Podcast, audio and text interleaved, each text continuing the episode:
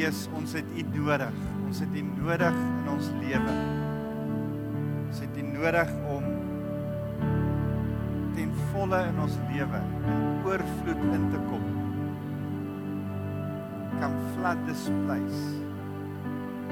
Here, ek wil kom vra dat U net ons harte sal kom volmaak met U Gees. Here, kom kom en en laat dit soos 'n vloed deur ons gemeente kom dat die Heilige Gees kom vloei deur ons gemeente.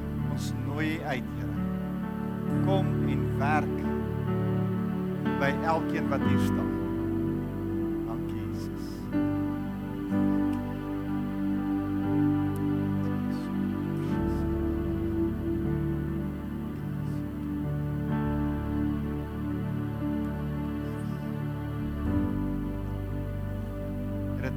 So in aanbidding is, wil ons as gemeente ook net ons tiendes en offergawes vir U kom gee. Vir U kom sê Here, ons loof U en ons eer U met dit wat ons het fisies ook.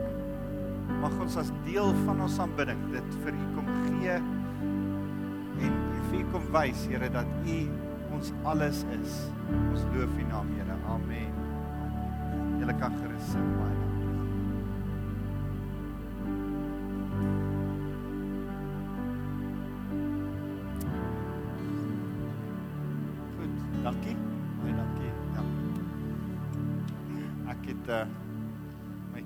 Keel omtrent Jesus gesing vanaand saam met julle en dit was heerlik. Baie dankie.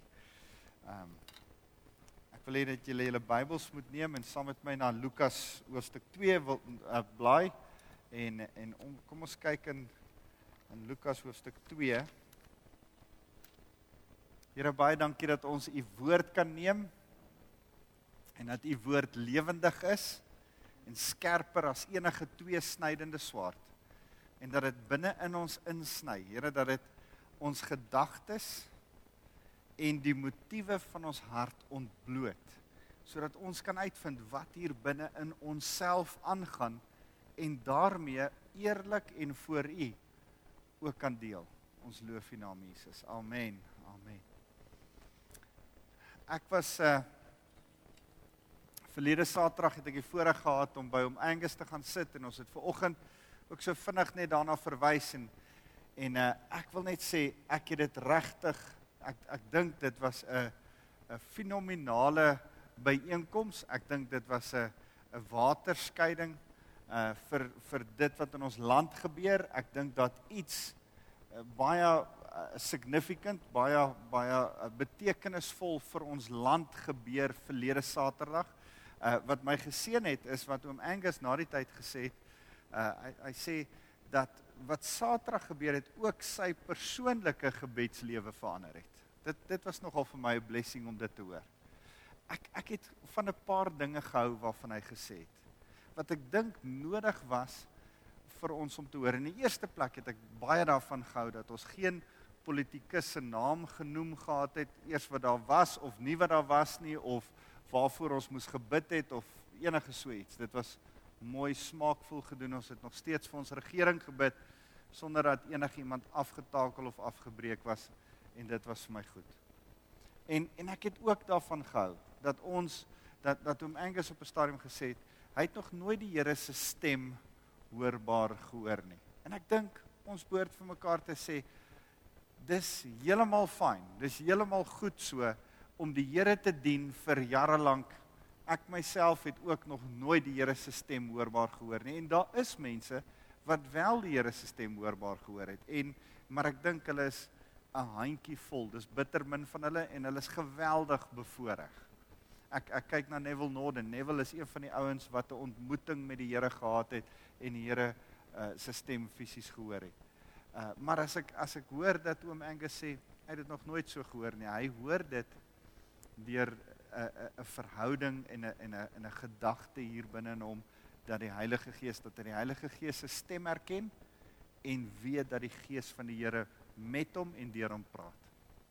Ek het dit geniet dat hy so 'n bietjie prakties gesels het oor hoe om saam te bid en hoe om saam die woord te bestudeer. En ek wil vanaand so so klein bietjie daar rondom met julle gesels. En en na aanleiding aan na aanleiding van 'n klomp goed wat gebeur het, nie net met uh die byeenkoms in Bloemfontein nie, maar klomp ander goed ook, het ek besef daar's daar's 'n groter mismoedigheid, 'n groter hopeloosheid as wat ons aangedink het, as wat ons gedink het dit gaan wees.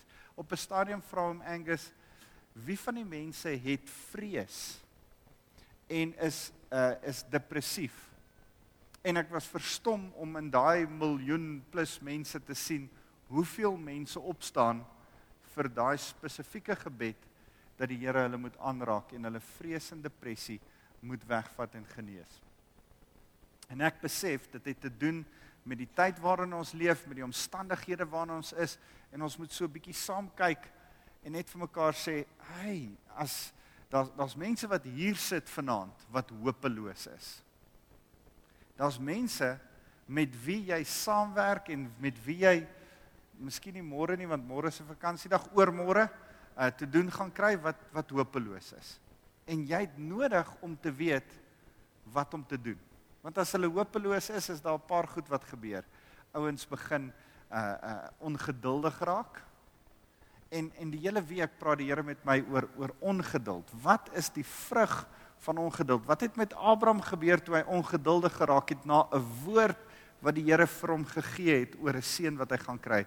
Hy hy hy hy hy maak sy eie plan en Ismael sit ons mee tot vandag toe en sit ons met die gevolge van 'n eie plan van ongeduld van Abraham. As ek dink aan aan soveel ouens wat wat in die skrif ons kan na kyk. Saul raak ongeduldig as hy wag vir vir Samuel op 'n stadium en dan dan wil hy sommer self die offer bring en dan sê die Here jy mag nie die offer bring nie Saul. En en dieselfde gebeur in in uh, 2 Kronieke uh, 26. Ek wil nou net die regte skrif kry. 2 Kronieke 26 is Osia daar. Osia die neef van Jesaja word die koning. En en hierdie week leer lees ek weer deur die storie van Osia. Osia is 'n interessante koning. Hy was 52 jaar lank die koning. Blaai gou saam met my. Ek het nie beplan om dit vir julle te lees nie, maar blaai gou saam met my na 2 Kronieke uh 26 want daar's een of twee interessante goed wat ek julle wil wys. 2 Kronieke 26. Ehm um, hy sê in 2 Kronieke 26 in die begin dat Osia was 16 toe hy koning geword het en hy het vir 52 jaar lank regeer. So hy was nie 'n jong man toe hy die volgende gedoen het nie. Op 'n stadium raak hy ongeduldig. Vers 16, maar toe hy magtig geword het, het hy ook hoogmoedig geword. Is dit nie 'n hartseer vers nie?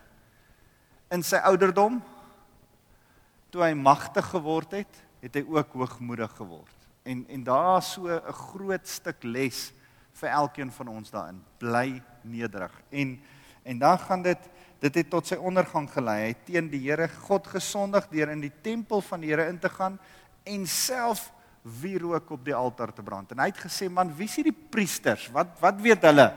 Ek's die koning. Ek sal 52 jaar lank die koning. Man, laat ek gou vir hulle wys hoe om die regte goed te doen." Maar jy behoort jou plek te ken. 'n Koning kon seker goed in daai tyd doen en priesters moes sekere ander gedoen en hy gaan en hy oortree 'n sekere lyn en hy gaan doen wat hy nie mag doen nie. Omdat hy ongeduldig is omdat hy gefrustreerd is dalk omdat hy moedeloos is. En uh op 'n ander stadium uh dan kom die priesters daaraan hulle probeer hom keer en dan staan daar vers 19 Osia Osia was woedend en het geweier om die wierookpan neer te sit. Dis interessant wat toe gebeur terwyl hy kwaad vir die priesters daar voor die wierookaltaar gestaan het in die tempel van die Here, het melaatsheid skielik op sy voorkop uitgebreek. En hy's weg en hy's dood van melaats. En en ek besef ons moedeloosheid maak ons ongeduldig en dan begin jy self. Het jy al ooit 'n kind leer leer fietsry? Of uh leer eet en hy kan sê self. Ek het drie sulkes gehad wat op een of ander stadium dan sê hulle self. Ek wil self. En dan dink ek, Here, dis net soos ons is. Een of ander tyd raak ons ongeduldig, dan wil ek self. En dan is dit groot gemors. As jy al 'n kind leer eet het en hy besluit self en hy begryp by lepel en dan sy kos in allerlei ander gate in behalwe die regte gat en dis 'n gemors. En as jy hom leer fietsry, ek het 3 leer fietsry en swem. Dit was altyd vir my so komies as ek leer hulle leer swem het, het ek hulle so vasgehou. En dan het ek leer, leer swem en dan sê hulle wag wag wag self. En dan vat ek net my hand weg. Blub, blub, blub, blub, blub, blub, en dan lig ek hulle weer op en dan sê hulle weer alraai dan dan moet ek weer by wees vir 'n rukkie. En dis nes hoe ons is. Ons is ook so harde koppe ons is op een of ander stadium raak ons moedeloos en ongeduldig as gevolg van ons ongeduld raak ons ongelukkig en kwaad net soos wat Osia geword het dan sê ons vir die Here Here, ek gaan my eie planne maak. En jou woede maak die saak erger. So dis ongeduld, ongelukkig en ongeërg op een of ander stadium om besluit jy ag man, dit help nie meer nie. Ek kan nie meer worry nie. En dan raak jy amper half blasé en jy gee nie meer om oor die Here nie. En en ek wil eintlik vir julle 'n ander storie wys in Lukas 2 as julle saam met my na Lukas 2 toe sal gaan van twee ouens. As iemand kon ongeduldig raak, kon moedeloos raak, kon hopeloos raak. As jy dink dit gaan rof in ons land. As jy dink jou omstandighede is erg, dink jou in in die omstandighede toe Jesus Christus gebore is in daai tyd, in daai era in Jerusalem. Jy moet weet dat die Jode die niks was van daai wêreld nie. Hulle was geplunder deur die Egiptenare en toe deur die Grieke en toe later deur die Romeine. Hulle is oorgeneem deur die Romeine. Die Romeine regeer eintlik oor hulle. Hulle het 'n tempel, hulle het 'n eie polisie mag en regeringsmag, maar is eintlik onderdanig aan die Romeine. Hulle het selfs hulle eie koning, maar hy's eintlik so 'n halfe Romein en 'n halfe Jood en hy's besig om hulle eintlik uit te byt. Alles van hulle is so half vals, half aan die gang. Niks is lekker aan die gang, mooi besig om goed uit te werk nie. Die regering gaan nie goed nie. En nou in hierdie omstandighede word Jesus Christus gebore. En ek wil julle twee mense wys en hulle oplossing tot 'n hopelose tyd waarin hulle leef, 'n moedeloosheid waarin hulle sou kon verval, maar wat hulle oplossing was in in in Lukas 2 ehm um, staan daar in vers 25 daar was 'n man met die naam Simeon wat in Jerusalem gewoon het. Ons het ver oggend gepraat oor Jerusalem, die stad van vrede. Uh ek het dit so geniet ver oggend se se preek. Ek gaan self die tyd bestel en uh self na dit luister. Uh, dit was vir my so lekker uh hierdie hele week het het hierdie hele ding oor Jerusalem my so opgewonde gemaak. En uh ek het ek het so baie goed opgelees en navorsing gedoen dat as ek moes preek alles oor Jerusalem wat ek hierdie week gelees het, sou ons so 2 of 3 ure besig gewees het. So ek het dit so gekram vir oggend, so as dit baie inligting is. Uh bless julle gaan gaan luister asseblief weer daarna. Dit is op podcast by the way, jy kan dit op podcast leer lees.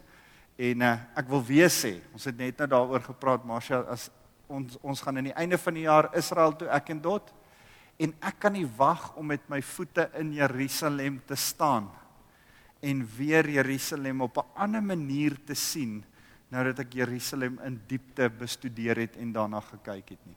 So, um, ek wil jou uitnooi, kom saam met ons. Ek dink dit gaan heerlik wees. So hy was hy was wetsgetrou en baie toegewyd. Hy was uh met die Heilige Gees vervul. Ek wil dit Ek wil hê jy moet 'n nota maak van dit in jou kop. Hy was met die Heilige Gees vervul. En hy het gretig uitgesien na Israel se bevryding. Die Heilige Gees het, het aan hom bekend gemaak dat hy nie sou sterf voordat hy die gesalfde van die Here gesien het nie. Hierdie ou het 'n belofte van die Here gehad dat hy sou bly leef. En teen hierdie tyd was hy al baie oud. En hy het gewonder, Here, Het ek nie reg gehoor of het ek nie reg gehoor nie? Ek begin al oud raak en ek het nog nie die Messias gesien nie. Ek het nog nie die gesalfde gesien nie. En die Here het gesê: Moenie worry nie. Jy sal bly leef totdat die Messias kom. Jy sal hom sien. Daardie dag het die Gees hom na die tempel toe gelei. Hy was nie al, altyd by die by die tempel nie. Maar daai spesifieke dag het die het die Heilige Gees hom tempel toe gevat. En was hy by die tempel toe Jesus Christus daar aankom. Toe Maria en Josef opdag om die kindjie Jesus aan die Here te wy, soos die wet vereis het, was Simeon daar. En hy het die kind in sy arms geneem en God geprys. Here, nou kan die dienskrag in vrede sterf. Ons het vanoggend oor Shalom gepraat, die vrede van Jerusalem, die stad van vrede. En hierdie ou besef in hierdie stad van vrede waarin daai daai tyd nie vrede was nie. Here, nou het ek vrede. Nou sien ek die vrede vors met my eie oë. Nou kan ek sterf. Ah, soos u beloof het, want ek het die verlossing gesien wat u voorberei het voor die oë van alle volke 'n lig om God aan die nasies bekend te maak en die glorie van u volk Israel. Josef en Maria was verbaas oor wat van Jesus gesê is en toe het Simeon hulle geseën en vir Maria gesê: Hierdie kind is bestem tot 'n val en opstaan. Dis nogal interessant. Ek ek sal dink nee nee nee wag wag sê hy's bestem tot 'n opstaan en 'n val. Is is dit nie hoe ons Jesus sien nie? Hy het eers opgestaan 3 jaar lank, 30 jaar, toe 3 jaar opgestaan en toe was daar 'n val. Nee nee, hy sê die die eerste opstaan is nie belangrik nie, die val van sy kruisiging is belangrik. Maar hy het opgestaan. Hy het opgestaan uit die dood. Die dood kon hom nie oorwin nie. 'n Vallende opstanding van baie in Israel en 'n teken wat weerspreek sal word. Hierdie teken wat weerspreek sal word, 'n vloekteken wat in 'n seenteken verander is, die kruis. Hy sal 'n teken wees waaroor mense sal verskil. Hy het ook later gesê hy het nie gekom om om vrede te bring noodwendig nie, want mense gaan baie keer oor sy boodskap so verskil dat dit selfs risie in huise gaan veroorsaak. En hy sê so sal die diepste gedagtes van baie harte bekend word, maar wat jou betref, sal daar swaar deur jou siel gaan sê vir Maria. Anna 'n profetes was ook daar in die tempel. Sy was die dogter van Faniel uit die stam van Aser en sy was baie oud. Sy was 'n weduwee en haar man was al al oorlede toe hy nog toe, toe hulle net 7 jaar getroud was en sy was nou 84 jaar oud en sy was nooit weg van die tempel af nie en het dag en nag daar gebly en God gedien met vas en gebed ergens in die tempel waar vrouens nie mag bly nie, het hierdie ou tannie ergens 'n slaapplek gehad. Ergens gebly. Ergens dag en nag bly bid in die Here se teenwoordigheid. En uh sy het oor Jesus uh sy het daar aangekom net toe Simeon met Maria en Josef gepraat het en sy het God begin prys. Sy het dit amper gemis. Hier kom Simeon on, aan en ek dink Anna het vir Simeon geken. Hulle was goeie buddies. Hulle het mekaar seker elke dag by dan sê dan sê Anna Anna wat 84 jaar oud is, Simeon, jy's nou al 100 en iets, leef jy nog steeds? Dan sê hy, ja, die Here het gesê ek sal nie doodgaan voordat ek nie die Messias sien nie. En toe sy vir Simeon met 'n babatjie in sy arms sien, toe weet sy, hier's dit nou. Hier's waarvoor ek gebid het. Besef julle dat die doel van Simeon se hele lewe was om daai babatjies daai babatjie in sy arms vas te hou. Partykeer dan dink ons, Here, wat is die doel van my lewe? En jy het drome en alle ding en en dit was vir 'n paar minute lank en 'n paar woorde wat Simeon moes uitspreek wat die Here hom vir 100 plus jaar aan die lewe gehou het. Ek dink hy was seker hier by 100 jaar oud. Dit was vir 'n paar minute lank se prediking wat die Here vir Anna die profetes aan die lewe gehou het vir daai oomblik. Sy was 'n vrou van gebed. Sy het oor Jesus gepraat met almal wat verlang het na die bevryding van Jerusalem. En toe Jesus se ouers al die vereistes van die wet van die Here nagekom het, het hulle teruggekeer na die dorp van Nasaret in Galilea. En ek wil vir jou sê iets wat ek raak sien in hierdie twee se lewe is dat Hulle was nie ongelukkig nie. Hulle was nie ongeduldig nie. Hulle het nie begin om net ongeërg te raak en met hulle eie plannetjies te sit nie. Hulle het vir die Here gesê: "Here, ons gaan bly bid." Anna het gevas en gebid. Simeon het gebid soveel so dat hy op die regte tyd het die Heilige Gees hom gelei.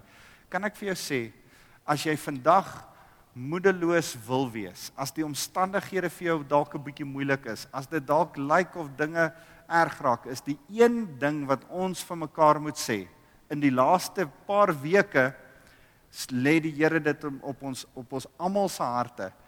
Jy moet begin bid. Ek dink die Here roep ons as 'n volk op, as 'n nasie op tot 'n groep mense wat moet begin bid. Ouens, ek's altyd so 'n bietjie 'n slow starter. Almal het al begin met iets en dan vang ek dit eers so 'n bietjie laat. Ek, ek is een van daai. Almal het al begin met 'n met 'n sekere nuwe tegnologie, dan kom ek eers 'n bietjie later daaraan. Almal is al lank al besig met WhatsApp, dan's ek nog by wat's hy ou goed BBM of wat ook al en ek's altyd 'n bietjie agter die tyd. Die Here doen 'n nuwe ding in die geestesriem nou. Moet dit nie mis nie. Moenie een wees wat laaste op die bandwagon klim nie. Hier's iets nou in die gees besig om te gebeur oor gebed. Die Here roep ons as 'n volk op om te bid. En ek kom agter, mense weet nie hoe om te bid nie. Weet jy wat? Die beste ding wat jy kan doen is om nou te own up en te sê ek weet nie hoe om te bid nie. Ek sukkel om te bid. Help my. Uh uh wat doen ek? Is daar hulpmiddels? Is daar iets? Ek het my disippelskapsgroep hierdie hele ding van acts geleer. Ek gaan dit net weer herhaal. Ek sê dit die laaste tyd 100 keer oor, so dalk het jy dit al 100 keer gehoor, maar ek sê dit vir hier en daar mense wat dit nog nie gehoor het nie. Adoration. Ons begin met die A om die Here se naam te verheerlik. C confession. Here, ek is jammer oor enigiets in my lewe wat U nie verheerlik nie. Here, vergewe my sondes. T thanksgiving. Here, dankie. Dankie vir wat U vir my gee. Dankie vir wat U vir my doen. Dankie vir my vrou, dankie vir my kinders, dankie vir my werk, dankie vir alles wie U is en wat U vir my doen. Die S is supplication. Dan begin jy eers vra, Here, sal U asseblief vir my dit en dit doen? Here, sal U my asseblief deur dit help? Verlede week sit ek met 'n besigheidsman, met 'n apteker en ek sê uh, die manier hoe ek in die oggende voor die Here bid, my supplication tyd is ek vat my dagboek. En dan sê ek, Here, ek sien van vandag hierdie ou uh, 8 uur, hierdie ou 9 uur, 10 uur het ek daai vergadering, 11 uur gaan ek dit doen. Here, ek bid vir hierdie ding, ek bid vir daai persoon. Here, gee my woord vir daai persoon met wie ek 11 ure afspraak het. Here, ek ek dink hierdie vergadering met daai spesifieke mense gaan dalk moeilik wees. Wil U nie my strategie gee vir daai vergadering? En baie keer dan kry ek in my stilte tyd wonderlike woord dat as die ou teen 3 uur vanmiddag by my kom sit en hy sien my dan sê ek man ek is so opgewonde om jou te sien want die Here het vanoggend in my stilte tyd met my oor jou gepraat en hy het my 'n woord gegee kan ek dit met jou deel dis heeltemal en daai ou se wow. Het die Here met my oor jou gepraat en en en dis 'n dis 'n lekker gevoel om in so 'n situasie te sit. En die apteker sê vir my ek gaan dit draai. Ek gaan my dagboek so vat en sê hoor jy ek gaan ek gaan dit probeer en vir my mense, my pasiënte wat ek sien en my mense wat ek hierdie dag sien, so begin bid. My vergaderings so voor die Here hou voordat ek in daai vergaderings ingaan. Ek wil jou uitnooi. As jy as jy 'n onderwyser is, check jou rooster in die oggend in jou stilte tyd. Jy weet wat 'n klasse jy sien. Jy sien daai stoutes voor jou. Jy sien daai studente wat jy moet ekstra bedien voor jou. Bid, sê Here, gee my strategie. Hoe gaan ek hierdie ding verduidelik vir daai ouens? Here, wat moet ek in hierdie situasie doen? As jy moeilike kliënte het na wie jy toe moet gaan, as jy 'n sales rep is en jy weet wat jou dagboek vir die dag is, man, jy het 'n ongewone, onnatuurlik, bonatuurlike advantage om die Here aan jou kant te hê. Vat jou dagboek in jou stilte tyd. Sê Here, ek gaan vandag daai kliënt sien. Here, U het gesê, U het Jesus guns by God en by mense gegee. Here, sal U my guns by hierdie kliënt gee. As ek by hom instap, gee dat hulle my like. Hulle moet sommer sê, "Yes man, dis lekker om jou te sien. Kom ons drink koffie." As as jy instap by mense, vra vir die Here, Here, gee vir my guns by hulle, gee vir my strategie om hierdie hierdie produkte verkoop. Here, ek sit ver oggend by u want ek het 'n groot vergadering 12 uur vandag. Wys vir my wat moet ek doen in hierdie vergadering. Gee u my bonatuurlike strategie wat om te sê, wat om nie te sê nie, wie om aan te stel, wie om nie aan te stel nie. Elke keer as ek mense aangestel het en ek het by die Here gehoor wie om aan te stel, was dit 'n suksesvolle aanstelling. En ek kan julle oor en oor daarna daarna wys. Ek ek waar Zulika? Zul, waar's jy? Waar agter? Dit is so lekker die oggend toe Zulika aangestel is, toe wys die Here my die oggend dat ek moet haar aanstel. Dottel is besig met die onderhoude en als en ek weet dat die Here vir my gesê het om Zulika aan te stel in hierdie gemeente. En as jy haar hoor sing, dan dink jy stem julle saam ons het die regte aanstelling gemaak. Ons het haar nie aangestel vir haar sang nie, maar dit is sommer net so 'n 'n 'n geluk by. Maar ek weet dat die Here vir my gesê die oggend toe ons haar aangestel het, hierdie is die persoon wat wat ek na jou toe gestuur het. So ek wil vir jou sê, ehm um, gaan bid oor hierdie goed. Maak erns met jou gebedslewe. Want as jy reg in jou gebedslewe leef, dan ruk dit jou in 'n ander vlak uit. Besef jy die belangrikheid van gebed? Dat die Here ons al die autoriteit gegee het. Al die mag en autoriteit het hy aan jou gegee. Dit was eers vir Adam gegee. Adam het dit vir Satan gegee. Die Here gaan stoei dit weer van Satan af terug. Uh hy hy ter helle neergedaal en die doderyk gaan oorwin en alle autoriteit in die hemel en op aarde weer vir ons kom gee. En vir ons gesê regeer. Uh Matteus 28 vers 19 ek gee vir julle alle autoriteit En nou gebeur dit so dat die Here niks doen sonder dat ons hom nie eers dit vra nie. Ek ek dink nie ons besef altyd hoe belangrik gebed is nie. Iemand kan nie tot redding kom deur die krag van die Heilige Gees as daar nie eers iemand is wat vir hom bid nie. Die Here wil hom red, Maar as iemand nodig om die evangelie aan hom te verkondig en as iemand nodig wat wat wat vir hierdie ou moet bid sodat hy sy hart sal oopmaak. Die Here bypass nie jou wil nie want hy het jou die regering gegee. Hy is nie iemand wat sê ek gee jou die autoriteit, nou vat ek dit weer terug nie. Hy het jou die autoriteit gegee. Nou moet jy hom eers vra, dan sal hy vir jou enigiets doen. En en dis hoekom ons goed moet deurbid. Dis hoekom ons sekere goed moet vra. Goed gebeur nie net van self nie. Goed in ons land gaan nie van self gebeur nie. Die Here gaan dit nie net iewes skielik doen sonder dat ons om om, om dit vra nie. Ons moet hom eers dit vra en dan sê hy, "Goed, omdat jy my dit gevra het, gaan ek in hierdie land die volgende begin doen. In jou werksituasie die volgende begin doen omdat jy my gevra het, kan ek hierdie persoon red, kan ek hierdie situasie verander, kan ek hierdie ding doen. Andersins sit die Here daar en sê hy, mm, ek wil hierdie situasie, maar jy moet my eers vra. Vra my net en ek sal dit doen. Besef jy hoe belangrik gebed is? Is 'n regering saam met die Here. En en die volgende ding wat ek vir jou wil sê is saam met jou gebedslewe kom in 'n tyd waar jy in aanbidding tyd met die Here spandeer. Ek het ver oggend en vanaand weer besef hoe belangrik is is dit om liedere vir die Here te sing. Is daai lied wat ons ver oggend gesing het? Die die laaste lied voordat ek begin preek het, Jaco. Good good Father. Ver oggend toe ek hier voor staan en ek besef die Here sê net vir my it's who I am. It's who you are. I'm loved by God. It's who I am. En en die Here het my net so gebless om weet net te kan besef dit wat ek sing proklameer ek. En daarom ouens man moet net nie so staan en sing nie. Sing so. Laat jou hele wese saam sing. Laat jy laat jy vir die Here sê Here, ek loof U met my hele hart. Ons het weer vandag die hele ding gesing oor hoop, uh Jakob daai daai een lied oor oor oor hoop daar was twee liedere wat ons oor hoop gesing het en hier preek ons oor hoop. En ek besef ons proklameer met ons worship wat die Here in ons harte wil vasmaak vir ons, wil laat wat, ons moet in ons gees goed rea, laat realiseer en daarom moet ons dit sing. Ouens, hê 'n lewe van worship. Ek het die wonderlikste ding, ek sê vir julle ek's 'n bietjie stadig met tegnologie. Ek het die wonderlikste ding ontdek.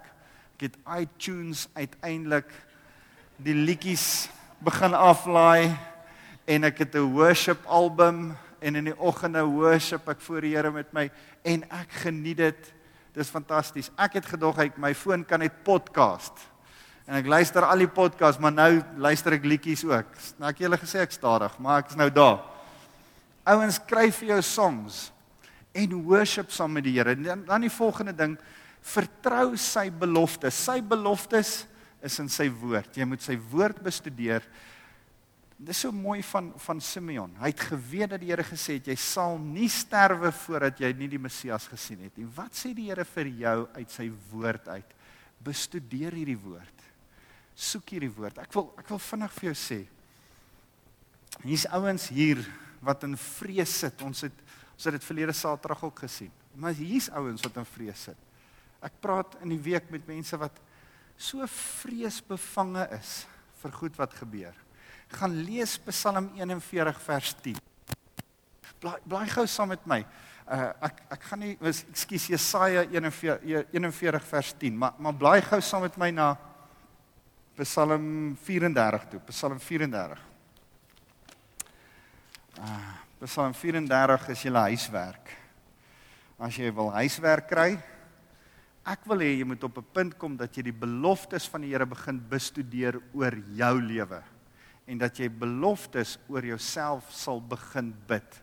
Wanneer jy bang is, het jy nodig om die skrifte bestudeer, tik tik in 'n konkordansie of in Google search of in enigiets in vrees en kry elke skrif wat gaan oor vrees en hoor wat die Here sê oor vrees en begin bid. Here, U sê dat ek nie moet bang wees nie want U is met my. U stok en U staf die vertroos my. Um Psalm 34 vers 5. Ek het tot die Here gebid en hy het my geantwoord. Hy het my bevry van alles waarvoor ek bang is. Hy het my bevry van alles waarvoor ek bang is. Waarvoor is jy bang? Here, dankie dat Psalm 34 vers 5 sê dat U my bevry van alles waarvoor ek bang is. Ek's bang vir vir hierdie ding, Here, ek's op die oomblik bang vir dit. Dis nie Here, ek ek eer U dat ek vry is van alles waarvoor ek bang is. Begin die skrif terugbid vir die Here, die beloftes wat hy vir jou gee, begin dit terugbid vir die Here. Uh as as jy sit met 'n gebroke hart, dis so mooi. Vers 19 in Psalm 34 sê uit al julle moeilikhede red hy julle. Die Here is naby die wat hartseer is. As jy in hartseer sit, sê Here, dankie dat U beloof U is naby my. U keer op 'n spesiale manier vir my. U U gee vir my om omdat ek hartseer is, 'n gebrokene van hart is. Dankie vir dit in um 1 Petrus 2 vers 24 dan sê hy hy is die een wat vir ons genesing bring. Deur sy wonde het daar vir ons genesing gekom. Wanneer jy siek is, kry jy beloftes van die Here uit die skrif vir jou liggaam en staan daarop en sê Here, ek vertrou U vir genesing. En dan vra jy. En dan maak jy 'n besluit om aan te hou vra. Ek het vanoggend gesê ek het hierdie week by 'n 12-jarige kind se lijk gestaan en vir die lijk gebid en vir die Here gevra Here laat klein Christian opstaan uit die dood. En hy het nie. Maar ek sal aanhou vra wanneer ek weer by 'n lijk staan wanneer ek weer by 'n dooie staan sal ek weer vra en weer vra en weer vra. En wanneer ek by siekes is, een ding het ek by Neville Norden agtergekom, hy skiep nie 'n siek ou nie. As jy lyk asof jy nuus gaan hy vir jou bid. Want hy het 'n passie om vir siekes te bid. Om te sien dat die Here wonderwerke doen. Ek het die som in my kop gemaak. As jy vir 10 mense gaan bid wat almal siek is en en en die Here maak 2 mense gesond, dan sien jy 2 uit 10 wonderwerke. Maar as jy so elke 20ste ou of elke 30ste ou voorbid, wanneer gaan jy eers 2 wonderwerke sien of 3 wonderwerke sien? Dit gaan baie langer vat. Is dit nie so nie? So bid net vir meer mense. En dan gaan jy baie meer wonderwerke sien. Jy gaan baie meer failures ook sien, maar moenie op die failures fokus nie. Fokus op die wonderwerke. Want die Here gaan vir jou wonders wys. Ek sien daarna uit. Toe ek 'n student was, het ek 'n klein Engelse kerkie bygewoon. En ehm um, daai tyd was daar 'n prediker en hy het sê, gesê sy pa was dood en hy het sy pa se lijk gaan haal en 3 dae in sy huis gehou. En vir sy pa gebid om uit die doodheid op te staan. Sy pa het nie uit die doodheid opgestaan nie. Sy pa begin ruik toe vat hom terug. En daai ou het ek toe later gevolg in sy bediening. En ek weet dat hy mense uit die doodheid opgewek het. Daai tyd het hy vir ons gesê, ek gaan nog iemand uit die doodheid opwek. En ek het nou oor baie jare, 30 jaar lank sy bediening dopgehou en hy het mense uit die doodheid opgewek. En as ek sy naam sê, sal julle dit weet. En ek het net besluit jy gaan nie iemand uit die doodheid sien opwek as jy nie vir dooies bid nie. Dis logies. Jy moet eers vir dooies begin bid. Jy moet eers vir siekes begin bid sodat jy wonderwerke kan sien gebeur in mense se liggame. Ouens staan op die beloftes wat die Here vir jou gee. En dan is die laaste ding wat ek vir jou wil sê. Uh, miskien moet ek net gou vinnig sê een ander belofte wat ek wil hê julle moet opstaan. Die Here lê dit so swaar op my hart. As jy met depressie sit, gaan lees Psalm 40 vers 1. Blaai gesaam met my. Psalm 40 net so om na Psalm 40. Ehm um, dis dis nodig dat ons dit, dit lees. Ek het 'n hinkering op die Here gewag. Hy het na my afgebuig en my geroep gehoor en my opgetel en hy het my uit die afgrond van die dood uit die modder en slaim uitgered. Klink dit nie net soos depressie nie. Hy sê hy het my voet op 'n rots laat staan en my voete vaste grond gegee. Hy het my 'n nuwe lied gegee, 'n lofsang om ons God te prys. Baie sal met eerbied toe kyk en hulle sal op die Here vertrou. Kan ek vir jou sê, as jy voel jy's in 'n gat, dan sê jy, Here, U sit 'n nuwe lied in my hart terug. Here, mag ek U vra vir 'n nuwe lied? Hy sê geseënd is die mens wat op die Here vertrou, wat hom nie wend na die hooghartiges nie, op vertrou op en vertrou vals gode nie. Here my God, U het baie wonders gedoen. U planne vir vir vir ons kan met niks vergelyk word nie. Begin die woord vir die Here terugbid en staan op die Here se beloftes. En een van die laaste goed, die laaste ding wat ek wil sê is wat ek uit Simeon se lewe uit uit sien. Ek sien dat Anna het gebid. Ek sien dat sy gevas en gehoorship het voor die Here. Ek sien dat hulle die op gestaan het op die beloftes van die Here. En 'n ander ding wat ek sien is dat hulle gelei was deur die Heilige Gees. Jy het nodig om gelei te word deur die Heilige Gees. Maar daarom het jy die Heilige Gees in jou lewe nodig en moet jy hom uitnooi. Heilige Gees, kom woon binne in my. As jy ons tot bekering kom, word die Heilige Gees deel van die van die inisiasie, deel van die van die aanvanklike werk in jou lewe. Die Heilige Gees laat jou tot bekering kom en die Heilige Gees is daar. Maar vanuit Handelinge, veral Handelinge 8, kom ons agter daar's 'n vervulling met die Heilige Gees nodig. 'n 'n 'n 'n volle oorgawe tot die Heilige Gees nodig. En eers as jy tot bekering gekom het, moet jy op 'n punt kom waar jy sê, Here, sal U my tot oorlopends toe volmaak met die Heilige Gees? Sal U my kom vervul met die Heilige Gees? Sal U my kom doop met die Heilige Gees bonatuurlik? Hoekom? Sodat ek krag kan ontvang Handelinge 1 vers 8 om 'n getuie te wees en van u te kan vertel.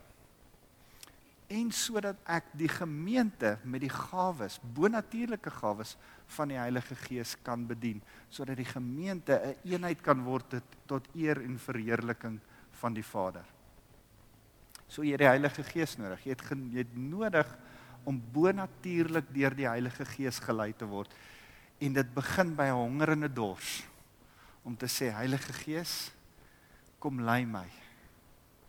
Ek wil saam met U wandel. Ek wil vra dat die lofprysing span vorentoe kom. Terwyl hulle vorentoe kom, wil ek vir jou vra. Jy sit hier vanaand. Ek wil jou uitdaag tot 'n nuwe vlak van jou gebedslewe. As jy 'n bidder is, great. Ek wil hê dan moet dit dit moet op 'n volgende level wees. As jy voel ek weet nie of ek kan bid nie. Man, kan ek jou uitdaag?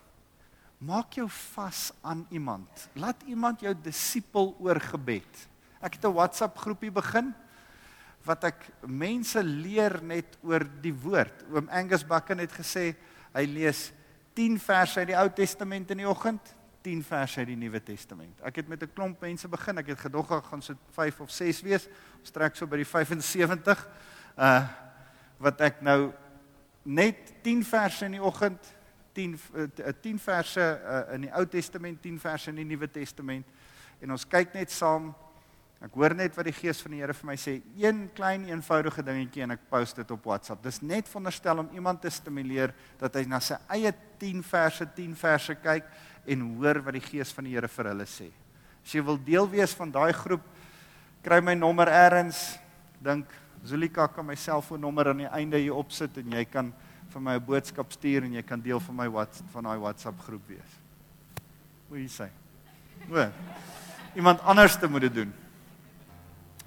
Uh kom ek gee hom gou vir julle. 083 653 8126. 083 653 8126. En as julle word deel van 'n groep, maar kan ek jou raad gee? Dit het iets anders aan my gebedslewe gedoen.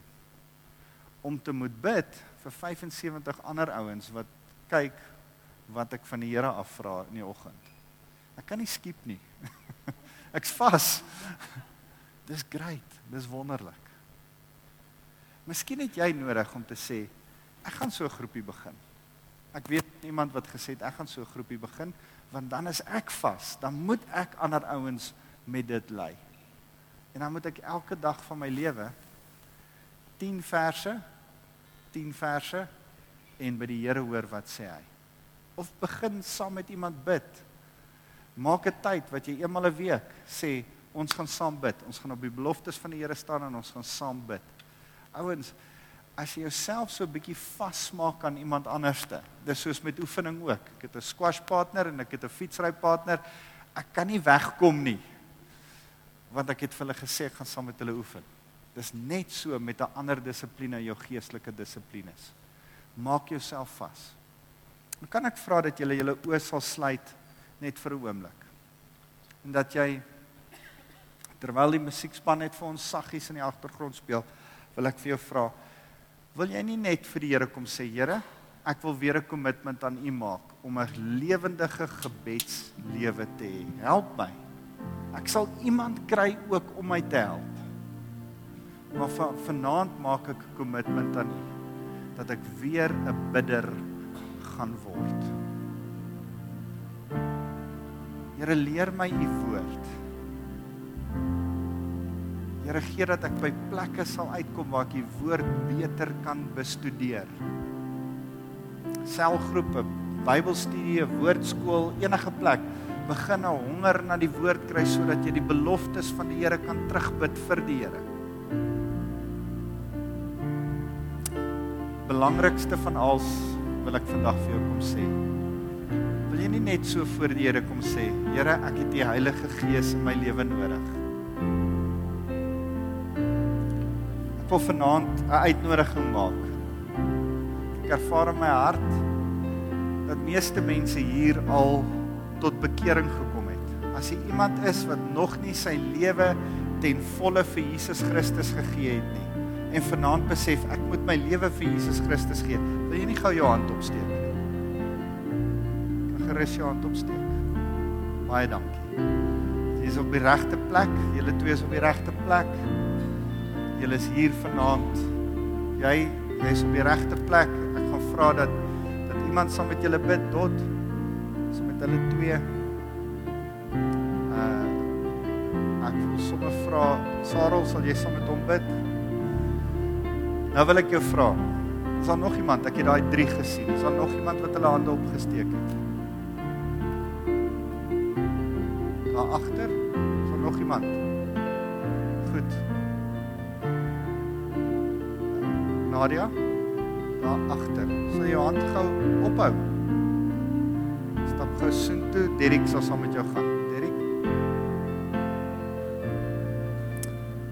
Goed. Nou wil ek vir jou vra. Die van julle wat die Here ken en hom volg al vir baie jare.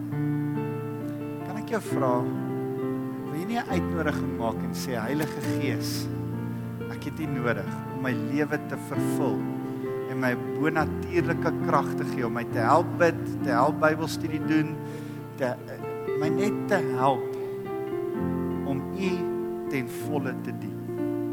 As jy dit nodig het, as jy nog nooit die vervulling van die Heilige Gees, die doping van die Heilige Gees gesmaak het nie, is dit vanaand jou beurt om dit te smaak. Die Bybel sê die uh, die die Heilige Gees, Jesus is die een wat ons in die Heilige Gees doop. Hy doen dit bo natuurlik. Dis iets wat van hom afkom. Jy vra dit en hy gee dit vir jou bo natuurlik. As jy dit nodig het, as jy dit nog nooit in jou lewe ervaar het nie, wil jy nie saam met my staan om dit vir die Here te vra nie. Staan saam met my as jy dit nodig het.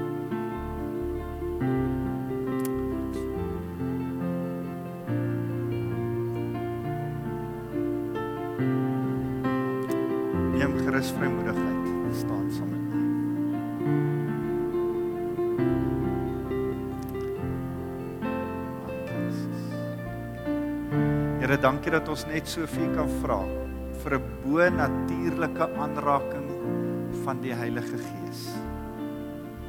Here, dankie dat U Gees so wonderlike ding is en dat U vir ons U Heilige Gees uitgestort het in die bokkamer toe dit op vier tonge met met vier tonge op die disippels kom neerrus het. En toe hulle daai Heilige Gees ontvang het, het U hulle die vrymoedigheid gegee om te preek en dit op 'n bonatuurlike kragtige manier te doen. En daarom Here, smag ons daarna dat dat elkeen van ons hierdie Heilige Gees as 'n hulpmiddel, as 'n leidsman, as as iemand wat ons van binne af dring en lei, soos wat hy vir Simeon gelei het. Here, iemand wat ons so kan lei om op die regte tyd op die regte plek in die regte situasies te kan wees en dan die regte goed te kan sê want Simeon het na aanleiding van die Heilige Gees met Josef en Maria die regte goed gesê. En daarom Here vra ek dat dat ons net ons hande so kan kom uitsteek. Die van julle wat al gedoop is in die Heilige Gees, steek jou hande uit want die Bybel sê ook ons moet herhaaldelik die Heilige Gees ontvang. Word elke dag weer vervul met die Heilige Gees. So ontvang die Heilige Gees want hy is 'n geskenk van die Vader. Kom ons bid saam. Here, dankie dat ons net kan sê ons loof en eer U vir U Gees in elkeen van ons se lewens. Kom en vervul elkeen van ons sodat U kragtig deur elkeen van ons kan werk. Ons loof U naam Jesus. Amen.